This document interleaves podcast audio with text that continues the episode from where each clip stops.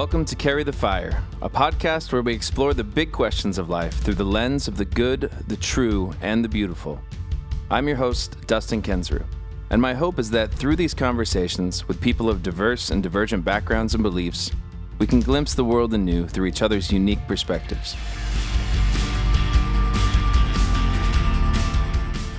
One of the big reasons that people don't trust science is that it changes over time.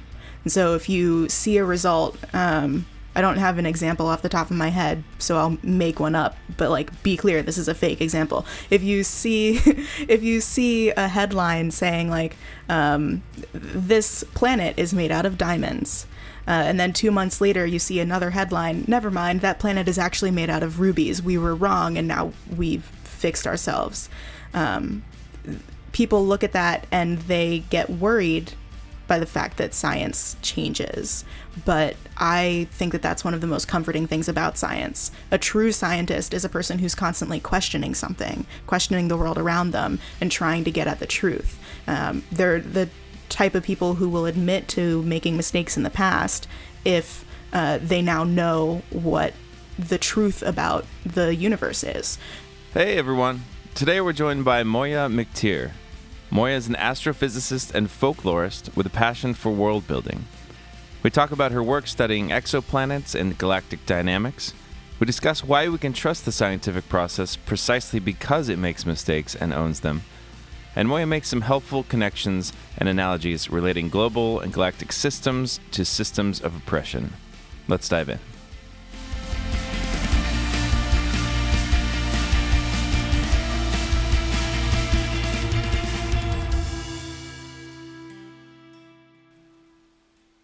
Awesome.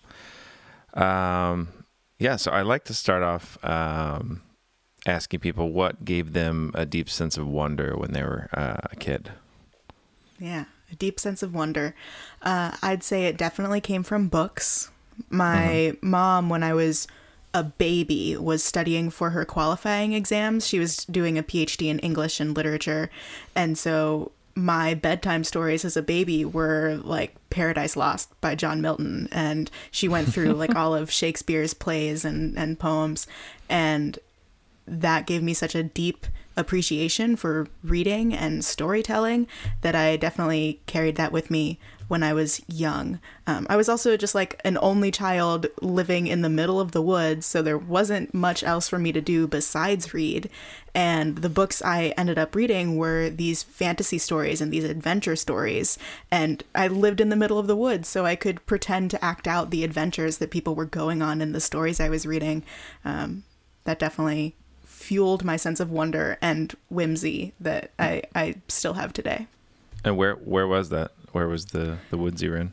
It was in southwestern Pennsylvania. It was on the outskirts of a little town called Waynesburg, which is known as a, a coal mining town. Uh, it was, I think, the first county in Pennsylvania to be called for Trump in the 2016 election, like almost unanimously. Okay. Just for some context. yep, yep, yep. Uh huh. Um, so you are an astrophysicist as a that's your career right now. Um, it is. Yeah. What um, specifically you study exoplanets, right? Yeah. Um, I'm really bad at making decisions. So I'm an astrophysicist and a folklorist. Uh, and within astrophysics, I'm both an exoplanetary science scientist and a galactic dynamicist. Uh, that sounds fun. It is fun. I, I means, really enjoy it. Well, I, can, I can guess at it, but um, I mean, it's my yeah, it's maybe, my job. Maybe unpack maybe unpack those a little yeah. bit. Yeah. So exoplanets are planets outside of our solar system. Uh, we've found and confirmed about 4,000 of them since 1992 was when the first one was found. And galactic dynamics means how the Milky Way galaxy moves. So I study the way that the motion of the Milky Way galaxy affects populations of planets, how they form, where they form, what they mm-hmm. look like, whether or not they can host life, things like that. That's awesome. Um, and then as far as like what I guess what's your favorite thing that you've learned studying exoplanets? um, like what's what's the thing that you were like, oh my gosh, we we just figured this out? Um, I don't I don't know if I have those types of reactions to space anymore. No. I feel like I've been totally desensitized to how cool it is, Oh. which is sad. Um, and it's only when I'm like high and in a place where I can actually see a lot of stars that I actually remember how cool space is. That's really interesting. Just because you're so, it's what you do every day. It's a lot it's what I do every day, and and I mean one of the the misnomers er, about astronomy is that people who study it spend all of their time looking through telescopes or Mm-hmm. actually looking at the night sky. That's so far from the truth. I spend all of my time looking at arrays of numbers. Mm-hmm. Astronomy to me is a series of matrices that I can manipulate and do calculations on. All of my stuff is based on on codes on a computer and that just doesn't give the same sense of awe and fascination. Yeah, that's really interesting. Uh, what drew you into that field in the first place? You wanted to look through telescopes, huh? No, I Okay. had zero interest in space. Um, I, I went to Harvard for undergrad, and they do this really cool thing called Shopping Week. So instead of registering for classes ahead of time, you get to test out classes for a week before you Oh. officially sign up for the course. And I needed a fourth class to fill my schedule. I thought I kind of wanted it to be a science class because my mom always wanted me to be a scientist, but I didn't know what type of field I was interested in. And one of my friends dragged me to an introductory astronomy course. And uh, the professor, once we got there, opened the lecture by saying that if we signed up for the course, we'd get free pizza every week. So I signed up for the course. and, uh, you know, over the course of the semester, I just fell in love with the subject. I thought it was really cool that I could be sitting here on Earth and I could be learning about s- some galaxy billions of light years away. That was awesome. And uh, now it's that was in 2014. Now it's six years later, and I'm getting a PhD in it. So they did something right. that's awesome. And then tell me a little bit about the folklorist part. Is that, uh, do you study that as well, or is that just kind of a passion? I did study that. Yeah, I double majored in astro and folklore when I was in college, and awesome. my it was it was so much fun. I absolutely loved it. Um, I had a few special focuses in folklore. Uh, my my biggest one, my main focus was fictional world building. So imagining uh, fictional worlds where you can set stories or just like escape to if you feel like you want to escape from reality. I do that a lot. And uh, my other specialties were ritual body modification, things like tattoos and piercings and scarification. Uh, and then I I have a soft spot in my heart for Celtic myths and legends and things like fairies. Uh, absolutely love me some fairies. So that's what that's what I do in folklore, but I don't get to use it much these days, uh, except for the fictional world building stuff, because I've tried really hard to craft a career for myself where I can insert folklore uh, into science communication. Mm-hmm. And is I'm assuming that's kind of where your podcast came around. It is. Um, I just got to listen to it, and it is so unique and really, really fun, and um, like extra nerdy. It's awesome. Like it's just so nitty gritty. These crazy little. I like. I like that you have multiple people on at a time that are interacting about totally different disciplines. Um, maybe just explain a little bit for people um, who haven't heard. It's called Exolore, right? Yeah, it's called Exolore, which is a portmanteau of exoplanets and folklore. Uh, that's how I came up with it. It started as a series of workshops that I was teaching to show people that you can get inspiration for creative projects from the unlikeliest of places, science. And uh, since then, it had a short career as a live show at Caveat in New York City. Uh, and then quarantine happened because of COVID, and I turned it into a podcast because I thought that people could really use some fictional worlds, some new fictional worlds that didn't already have stories associated with them. Just like an empty world where they could put their own stories if they wanted to. And so in the podcast, I invite experts, and I try to make sure that it's not all scientists. Um, I try to invite artists or musicians and other people uh, onto some of the shows so that I can really get a full idea of culture. But the idea is that these experts help me imagine life on a different alien planet in each episode. Yeah, it's super, uh, super fun, and also I think it's it's great just seeing people dive into their specialties that they're like, yeah. man, no one ever wants to know this thing, and now it has a a purpose in this fun context. Um, yeah, yeah, everyone should definitely check that out. Thanks. Um, so you uh, are both black and a female in the sciences, which is uh, notoriously uh, not a great space for um, either of those uh, identities. Um, mm-hmm. I don't know. I, w- I wanted to see. Um, I don't know, just hear a little bit about that experience. Um, it was one of those uh, worse, or is it impossible to kind of extricate that? Yeah, I, I think the one of the whole one of the basic tenets of intersectionality is that it's kind of impossible yeah. to unlink the two.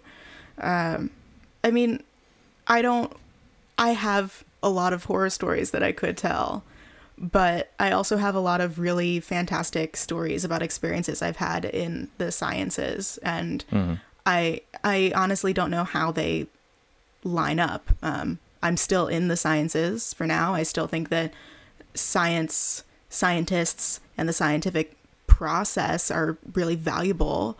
Uh, but I am planning on leaving academia after I graduate from my PhD program. Uh, part of that is because I found a different passion in science communication, and part of that is because I am really, I've been really disillusioned uh, about academia. I no longer think that it's like this like sparkling ivory tower where uh, people can pull themselves up by their bootstraps. I no longer think that it's like a true meritocracy. Um, mm-hmm. These are, are things that I have learned, and maybe maybe I'm jaded, maybe it's cynicism, but you know they're based on experiences that I've had moving through academia as a black woman. So I'm not going to argue with my own experiences of the world. Mm-hmm. So you you you're going to move on to communicating about scientific stuff and kind of get out of uh, the weeds of some of that. Yeah, uh, but you know some of my best friends are astrophysicists and so i i'm definitely going to keep those relationships part of my job as a science communicator in the future will be talking about the research that they do mm-hmm. uh, so my leaving the field is just a way of making sure that the interactions i have with scientists are ones that i choose and not ones that i have to go through to maintain and build my career yeah so you mentioned still kind of believing in the scientific process um, and I guess the promise of that in some sense. What I feel like there's still in our world a lot of skepticism of uh, science, of what uh, mm. it does. There's fear of it. Um, what what would you say to people like why do they not need to fear science or like why can they trust it?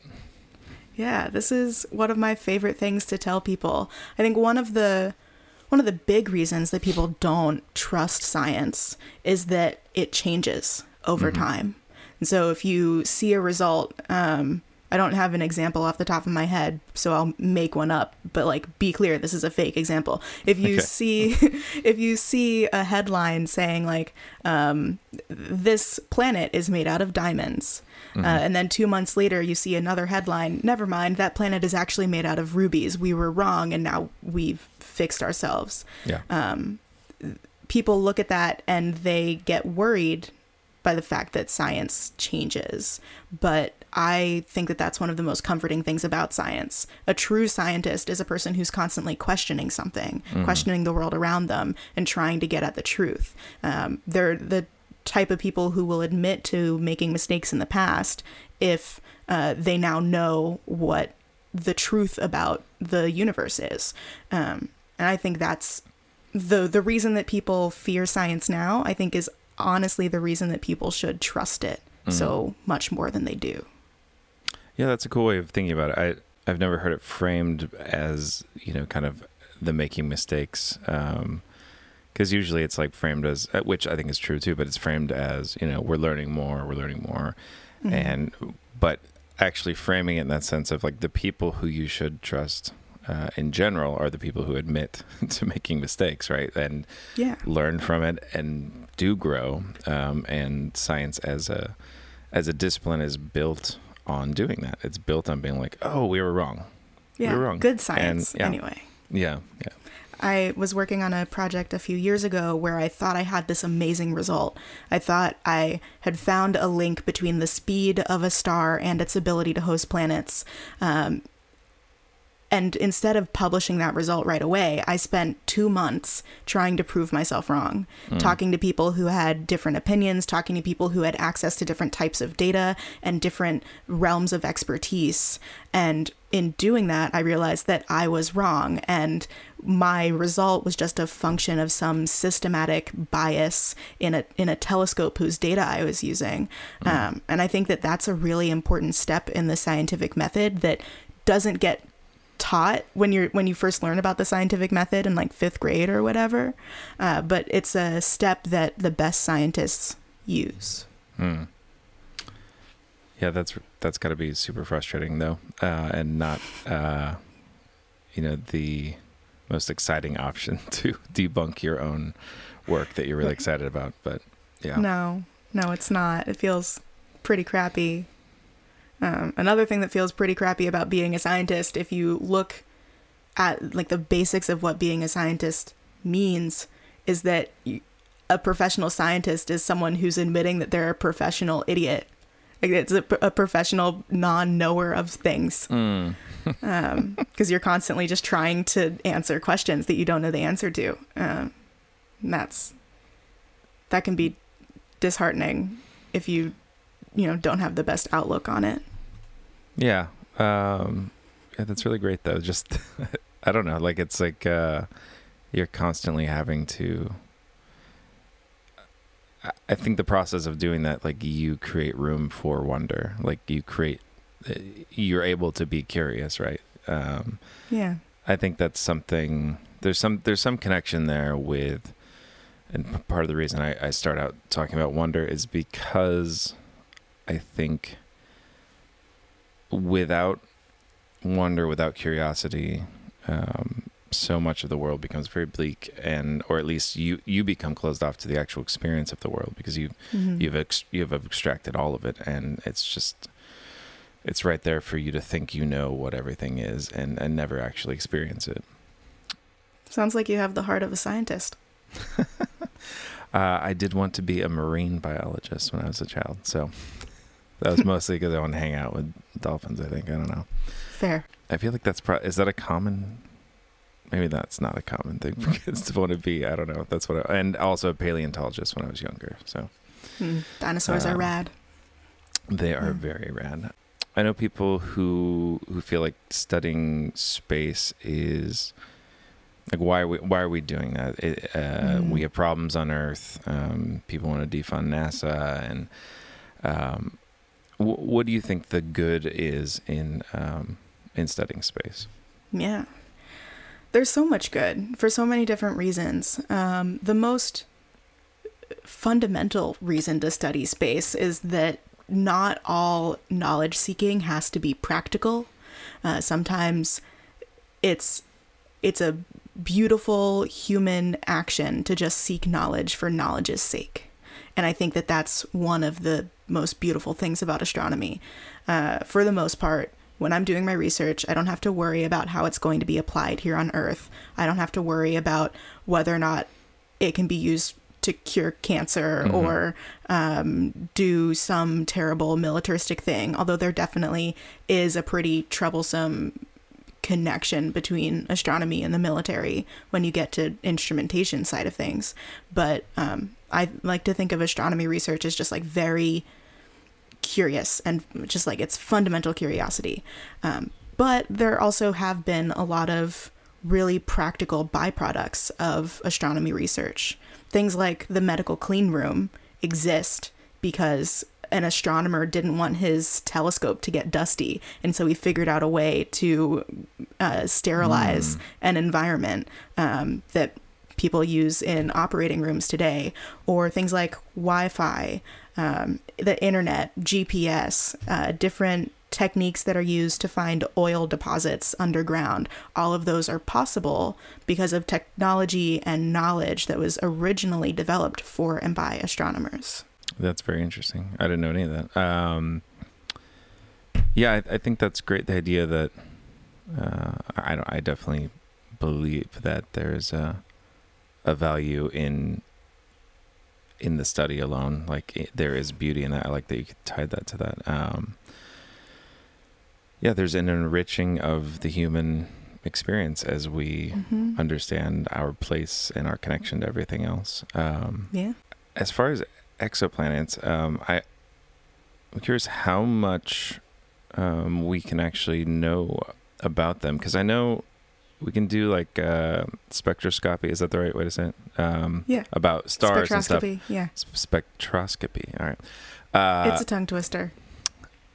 so we can learn we can learn about what elements stars are made out of by examining the light that comes from them. Mhm. Um, but can we not do that for exoplanets because they're too too dim, too uh, like there's not enough Yeah, light too- coming off?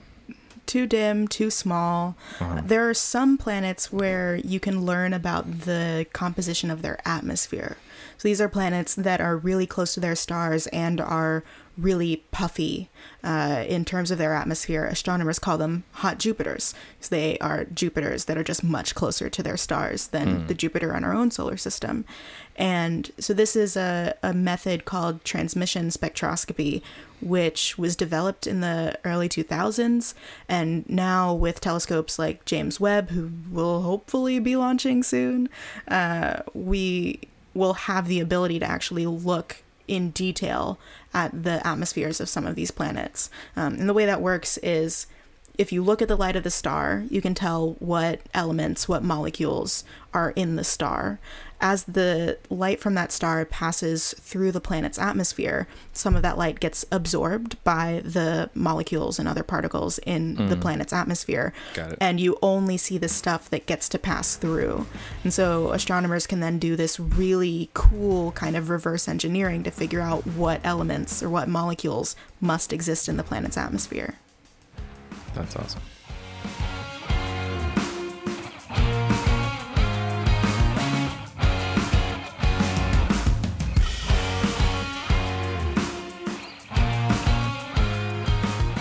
Hey everyone. If you're already supporting the show through Patreon, thank you so very much. If you aren't yet, I wanted to let you know that you can now become a patron and support the show for as little as $5 a month. Becoming a patron can provide you with a variety of perks including access to additional content like song lyric breakdown episodes, Q&A episodes where you can submit questions for me to answer, additional conversation episodes that won't show up in the public feed, and access to our Discord board where we're building community and engaging in deeper conversations around the show. Here's a sneak peek at a clip of a lyric breakdown episode. So, as a musician, you're out a lot. Um, the worst position is like being in the military, which uh, someone Yeah, wrote, yeah, wrote in about too. They said it's been really helpful for us. Like, Yeah. my husband's gone, you know, six to eight months in a row. That's really rough. Oftentimes, actually on the sea. Yeah. This is this is written for Navy families. but the thing that actually made me think about the connection in general to the whaler was it was like uh, so when we were writing Vheissu, which was right before the Alchemy Index, it was like into a lot of like that Vheissu originally started as this kind of oceanic themed record or whatever, and then it went a little broader. But we were all thinking in those terms, and then doing the water record. This thing is very loud bubbles. Yeah. Um, doing the water record, you know, it was like building off that too. But so I'd read like uh, Moby Dick. mm-hmm. The whalers, they'd be, they were gone until they filled the ship with whale oil, which could be like three, four years. Crazy. So just whaling around the world until Yeah. they're full. yeah. and then they finally come back. So that that was just insane to think about Mm. missing four straight years Right. of your family. If you're digging this podcast and want to join me and others like you in our pursuit of the good, the true, and the beautiful, then joining us on Patreon is the best way to do it. Sign up today at patreon.com forward slash carry the fire pod. All right, let's get back to the show.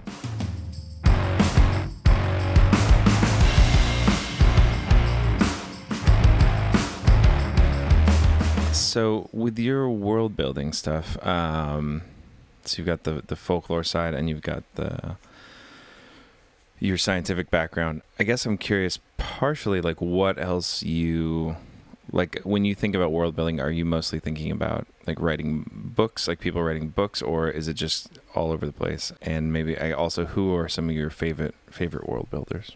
Oh, that's gonna be hard to answer. Uh, so it's it's definitely more than just books. World building is used in so much media that people don't necessarily think about.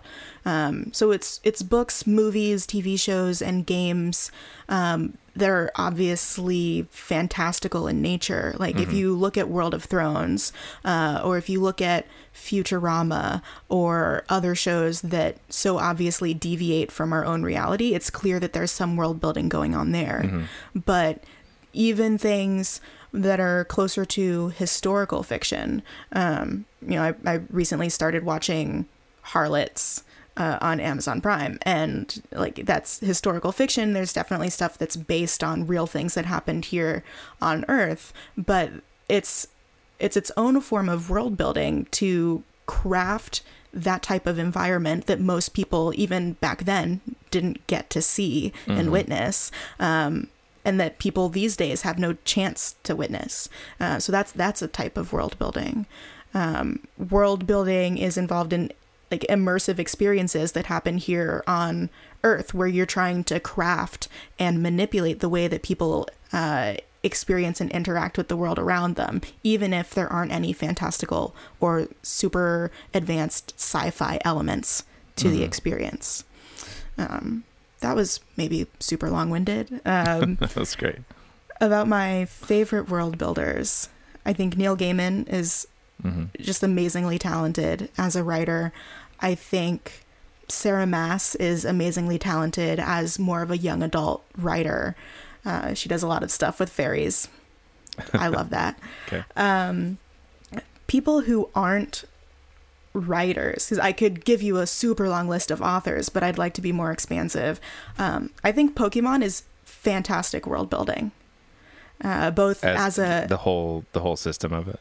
Yeah the whole system of it even the fact that there are different iterations of the universe uh, if you start looking at the games uh, there are multiple generations of pokemon um, the different decisions that go into whether or not the different generations of pokemon interact with each other um, i think that is such a beautifully crafted world. My partner was playing through Pokemon Sword and Shield, and I I'm horrible at video games. I just don't have the hand-eye coordination. but I would sit and just watch the game play because it's so beautiful. Not just the Pokemon and like the evolution of the Pokemon and the stories of the legendary Pokemon, but like the physical environment, I think is really beautiful. And how um, you can go from forest to desert to ocean and how they've arranged that, I think is really awesome. Um, other really well built worlds. I'm trying to think of other media uh, formats. Are you Yeah. familiar with Brandon Sanderson at all? People have told me a lot about Sanderson. Um, I hear that he has a really interesting magic system. Yeah, that's. I think the way he ties it to his world building in general is really interesting, um, hmm and the way he kind of uh, slowly lets you into it. Like you, you feel the Mm. process of exploring it. Um, Yeah. I'm curious really if you're into any uh, like really hard sci-fi No. because I, I feel like no because I feel like there's something interesting about the what you're doing on the the show, the podcast where you're thinking through these things of like how would this actually work and you know Mhm. obviously in a short uh, podcast you're not getting into all the nitty gritty but you are you know thinking about the physics of how whatever. Like I listened to the one with the, the volcanoes and Mm. about how would the turtles' shells not dissolve in this sea and like, um, I don't know. I'm not a huge hard sci-fi uh, guy, but I I appreciate I guess like um, the exactitude that they're trying to have with their their world Mhm. building and and seeing that stuff through. Yeah, I I mean there are definitely parts of I can appreciate objectively how much skill goes into well done sci-fi and well Mhm. done hard sci-fi. Um, the issue I take with a lot of it is just a personal one. Um, so much of it is space based, and so if I read or somehow consume hard sci-fi, it can feel like work. Uh, if it's based Um, in okay. space. Um, Oh, and, you, yeah, because you're probably you know more than the author does about yeah. space, yeah. and then it's not quite as hard as maybe it should be. And you're Well, no, some annoyed. of some of it is incredibly accurate. Mhm. Um, the Martian was very accurate. It's just oh, from the from an engineering standpoint. It's just when I am reading something for enjoyment, I'm doing it just for enjoyment. I'm not Yeah, trying to work. Mm, That's interesting. Yeah, yeah. you brought up like in that that first episode on your podcast, you you started talking about standards of beauty on a different planet, uh, as Mhm. far as like uh, sexual selection and stuff, which I thought was interesting. Um, And but then it, it, I I also like to think about. So we do have those kind of evolutionary um, influences in in what we see as beautiful, especially in that framework. But then we also um, we find a sunset beautiful, or we find space Mhm. beautiful, uh, and I'm curious what you think about that. Like, why?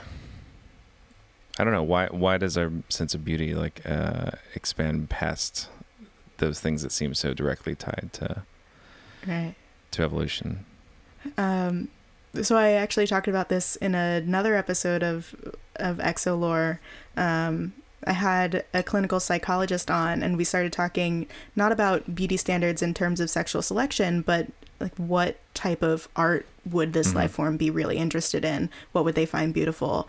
And he brought it back to evolution, saying that a lot of the things we find beautiful are uh, related to things that helped us survive in the past. Mhm. Um, things like a, a beautiful nature scene, and outdoor scene, uh, were because they provided resources and food and things that we could use to survive. Uh, so that's like a super clinical way of looking at it um, based on evolution. But there's also just so much randomness Mhm. involved in what we think is beautiful. Uh, it's based on different experiences you've had in your past, at least on the individual level. What I think of as really beautiful might be very different from what you think of as beautiful. And that's based on our experiences and our genetics. Um, but I think it's, I feel kind of bad sometimes in the Exolore episodes because I'm making these sweeping generaliz- generalizations and I don't have the time uh, to really get into, or and it's also just not, not possible to get into individual ideas of of what might be beautiful or what foods might taste good or what music might sound interesting, things like that. Yeah, I mean, you could talk for for days if you were actually going to dig into uh, all those little facets. Um, Yeah, I don't know. I always find that it, maybe it's just a, a matter of complexity, like over time. But the Mm-hmm. like, I if I think about a desert being beautiful, like I strictly evolutionarily, like I feel like the desert should not be beautiful at all to me because it it means I'm going to die. Uh, there's no water out there. Um, Although if you But I'm- have experiences in your past that don't necessarily think of don't make you think that death is necessarily a bad thing. Mm. Yeah, that's where the individual that- experiences come in. yeah, the way that our aesthetic uh, proclivities are shaped over time by all this, Mhm. and that's yeah, I like really that cool. aesthetic proclivities. That's nice. This is somewhat open ended, and feel free to um, not engage if it feels uh, just overwhelming at the, at the moment. But we're you know in the middle of uh, a lot of public discourse about um, race and systemic racism in our country. Um, Mm-hmm. And you mentioned before, it made me kind of connect the dots of you had a um, as you were you know trying to to study the exoplanets, you you found that something that you thought was real data was actually this systemic kind of bias. Um, Mhm. And I'm curious, do you, um, I don't know, is there a way to, to help people understand that you've found, like personally, uh, the systemic bias in our uh, structures in, in the U.S.? Um, I feel like we're immune to being able to think like this as a as a country um, because we're so individualistic. It's very hard for Mm. us to um, zoom out and actually see the connections between all these things. That was super ridiculously broad, but um, if there's anything there you want to, No, I, I think fun. it is really hard for people to look outside their own personal universe and bubble to see things on big enough scales where you can actually notice the systemic biases, um, especially if they don't personally affect you. Uh, I grew up in a small rural town. Um, it was really poor and really conservative, and you know people didn't have the best educations.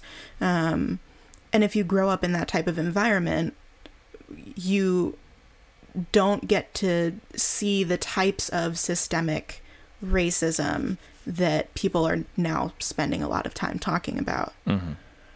Uh, that I guess uh, people have been talking about it, but now it's getting a lot of Yes. attention. Um, and so if you don't see it, if you're not taught about it when you're young and you don't f- experience it personally, you're not going to spend time thinking about it. You're not going to do the work to expand your your you, personal bubble to see things on those scales. I I think this is one of the the things that I try to incorporate into my science communication work. Mm-hmm. Um, there are a lot of different ways that I could have responded to your question, by the way, but I feel like this is the only way where I can make like a like an actual difference Okay. because there are better people than me to talk about what policy changes can be made and Yeah, like, I- I'm- statistics. I'm interested in kind of where it's connecting for you. Yeah. Yeah. Um, but for me, as a science communicator and as an, an astrophysicist, um, I think that teaching people about space and expanding their horizons to something that is literally outside Mm. of our planet, uh, getting them to think on those big scales is getting them one step closer to thinking about these huge systemic problems. Um, uh, if you ask an astronaut how going to space has changed them, so many will answer that seeing all of Earth at once, Mm-hmm. being able to have this pale blue dot experience, like there's even a term for it, Yeah. uh, helps them realize how wrong they were to think about their own personal life as being as, as important as they thought it was. Like they, they realized that their personal experiences obviously weren't the center of the universe. And if we, if I can get more people to think on those more astronomical scales, uh, and then turn back around to put their life in that type of context, um, I think that it, it can help a lot. Yeah, and I think even yeah, there's so many things that that perspective can help. Uh, I mean, a lot of people will connect that to climate change, like seeing like, Mhm. oh, we're all on this little thing, and that's our that's our only little thing, and we gotta yeah. take care of it. Um,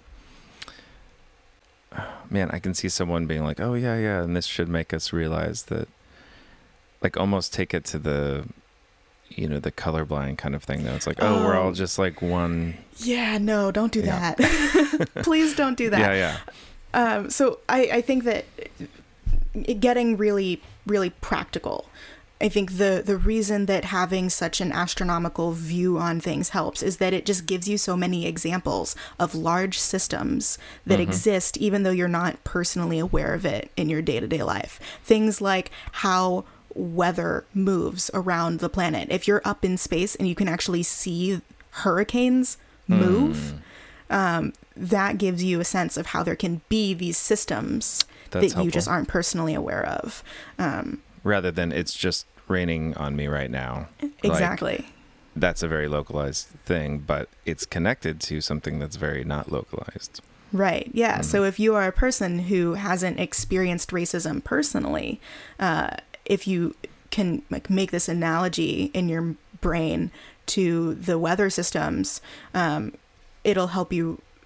I think it'll better prime you for the types of conversations around systemic racism uh, that can help you realize that like just because you don't experience it doesn't mean other people don't. Yeah, that's super helpful. I like that a lot. This is random, but are you uh, into D and D? yes, Okay. I love it. Okay, I I've just recently uh, got into it. I never knew anyone growing up who played, and um, Mhm. So now I'm DMing a couple things for um, family and some close friends and uh, my kids, and um, yeah. But it, when when I saw that you were doing the kind of whole world building thing, the thing that made me pretty sure you're, you're into D and D was your uh, your Patreon tiers. it's like Centaur and something else. I was like, Yeah. oh yeah, she plays. Do you world build for that? Do you like create your own places to have campaigns? I haven't yet, but I would love to. My dream for Exolore is to continue having it as a podcast. And then when the world opens up again, I can go back to the live show at Caveat. Uh, but the live version is just a D&D session set in the most recent world from a, an Exolore episode. Um, I would almost like Harmon Quest style Uh huh. but a different world every time. Uh, that would that would be so much fun. Right. I well, think. I will volunteer to to come on there if you'll have me. Cool, cool, cool. Yeah, that sounds that's such that's a really great idea. It's very fun. Before we leave D and D, Yeah, yeah. um, I I'm like a a second generation D and D player. Um, my mom played, and growing up, she worked at a Girl Scout camp. Uh, and the tradition at Girl Scout camps is that you have a camp name. So my mom's camp name was the name of her D and D character. It was Mhm. Kina. Um, and when I first started playing D and D in college, I named my D and D character Kina after my mom's. hmm Uh, so it's I I love the idea that like you play with your kids and um, you know I like my mom taught me her love of D and D, so I, I like the idea of it carrying down through generations. It's super cool. Um, it's cool that it's it's uh, kind of having its renaissance right now. Um, yeah, I, I feel like the whole idea of it was just very misunderstood in the larger culture for a long time, and Mhm. um, it's it's fantastic. I love it. I'm curious. Do you have any uh, consistent practices or habits that are helpful for you? I read a lot. I read maybe too much. I, What's like? What's your what's? Do you have like a time of day that you read all the time, or is it just whenever? Yeah, I have it. I always read before bed, uh, like right before I fall asleep. And every once in a while, I get into these stages where I just won't work for a week. I'd say this happens like once a season or like maybe every other month. I'll just stop working for a week and read like an entire series of books. just go through it. Um, there was a, a particularly bad season in my life where um, I was in my second year of grad school and I was really, really depressed and I just didn't want to live in reality anymore. And so I I read for like two weeks straight and he would come home and see that I was in the same position on the couch that I was in when he left to go to work that morning and he would just be like, "Oh, it's another reading day. Like I'm I'm I'm to take care of dinner." like it was Oh, that's uh, awesome. so yeah, um, he's pretty amazing. But uh, yeah, reading is the only constant in my life. Like not even like skincare or or hair care or like exercise regimens. Like reading is really the only thing I can think of that I have consistently done since I was a kid. And do you, when you're doing um, like reading every night, do you mix up the kind of stuff you're reading, or is it always kind of more fantasy type stuff? It's it's pretty much always fantasy. Uh, but there are a lot of different types of fantasies, so I, I make sure to switch that up. You gotta read Sanderson. It is on the list. Uh, The list is long, but it it does include Sanderson.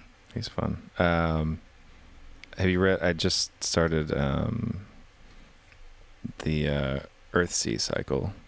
Have you read Mm. Yeah, when I was younger. Um, I really like it.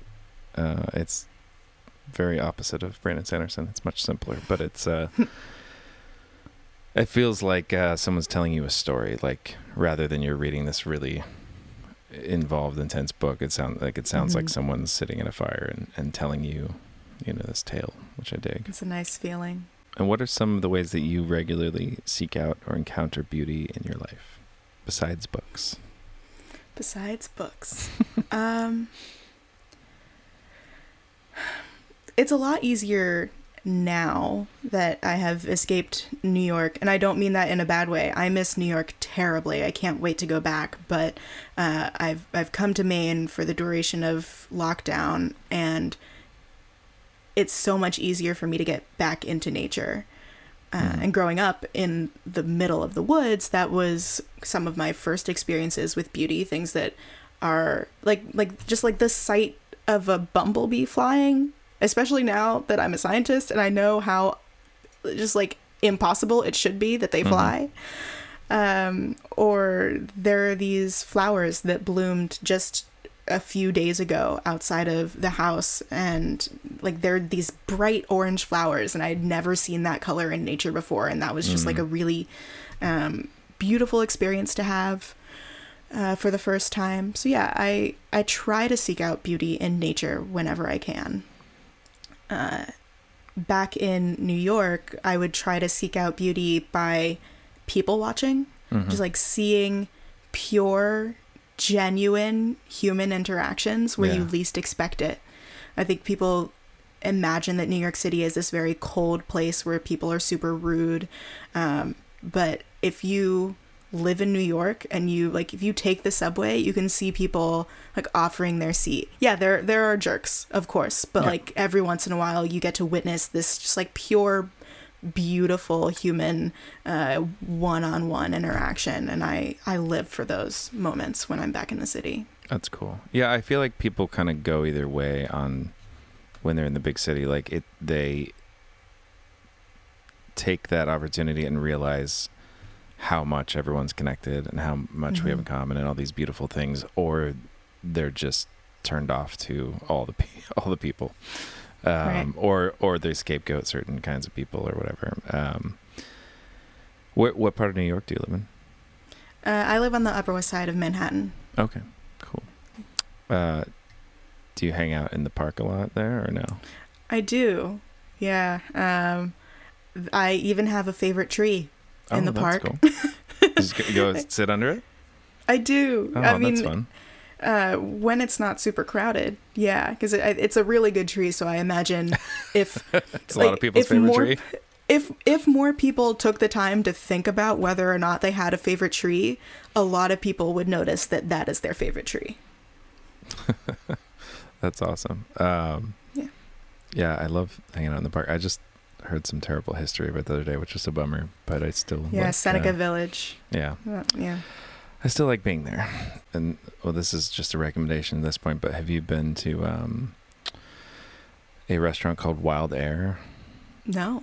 Okay, you got to go. It's friends of Okay. mine um, run it. Wildair and Contra. They're like around the corner from each other in East Village. Yeah, Wild What- Air. what type one, of one word. Just it's just great. Like it's um it's cool. It's Good food. Great food. very okay. very good food. Not like a sushi environment though. It's like Mhm. it feels like it's like nice but casual. Um, nice. and just focus on good ingredients and good cooking. It, it's I it's so that. good. And then Contra's the other spot. They're like kind of connected. And the- Contra's a prix fixe kind of one, but Mhm. um, yeah, they're friends, and I've had them on the pod too. But they, I recommend it to everyone who's in New York because it's it's so good. It's a good I'll spot. check it out. Well, thank you so so much for um, taking the time. Uh, I hope people will check out Exolore. And uh, is there anywhere else they should uh, follow? What's going on with you?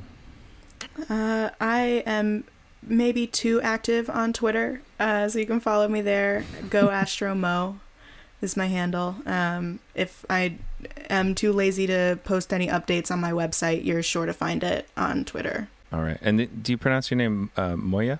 Yeah. Okay. Awesome. Well, thanks again. And uh, yeah, I wish you the best. And uh, I'll be waiting for my uh, invitation for uh, Exolore D&D. Cool. Awesome. Yeah. Thanks for having me on. Cheers. Thanks so much.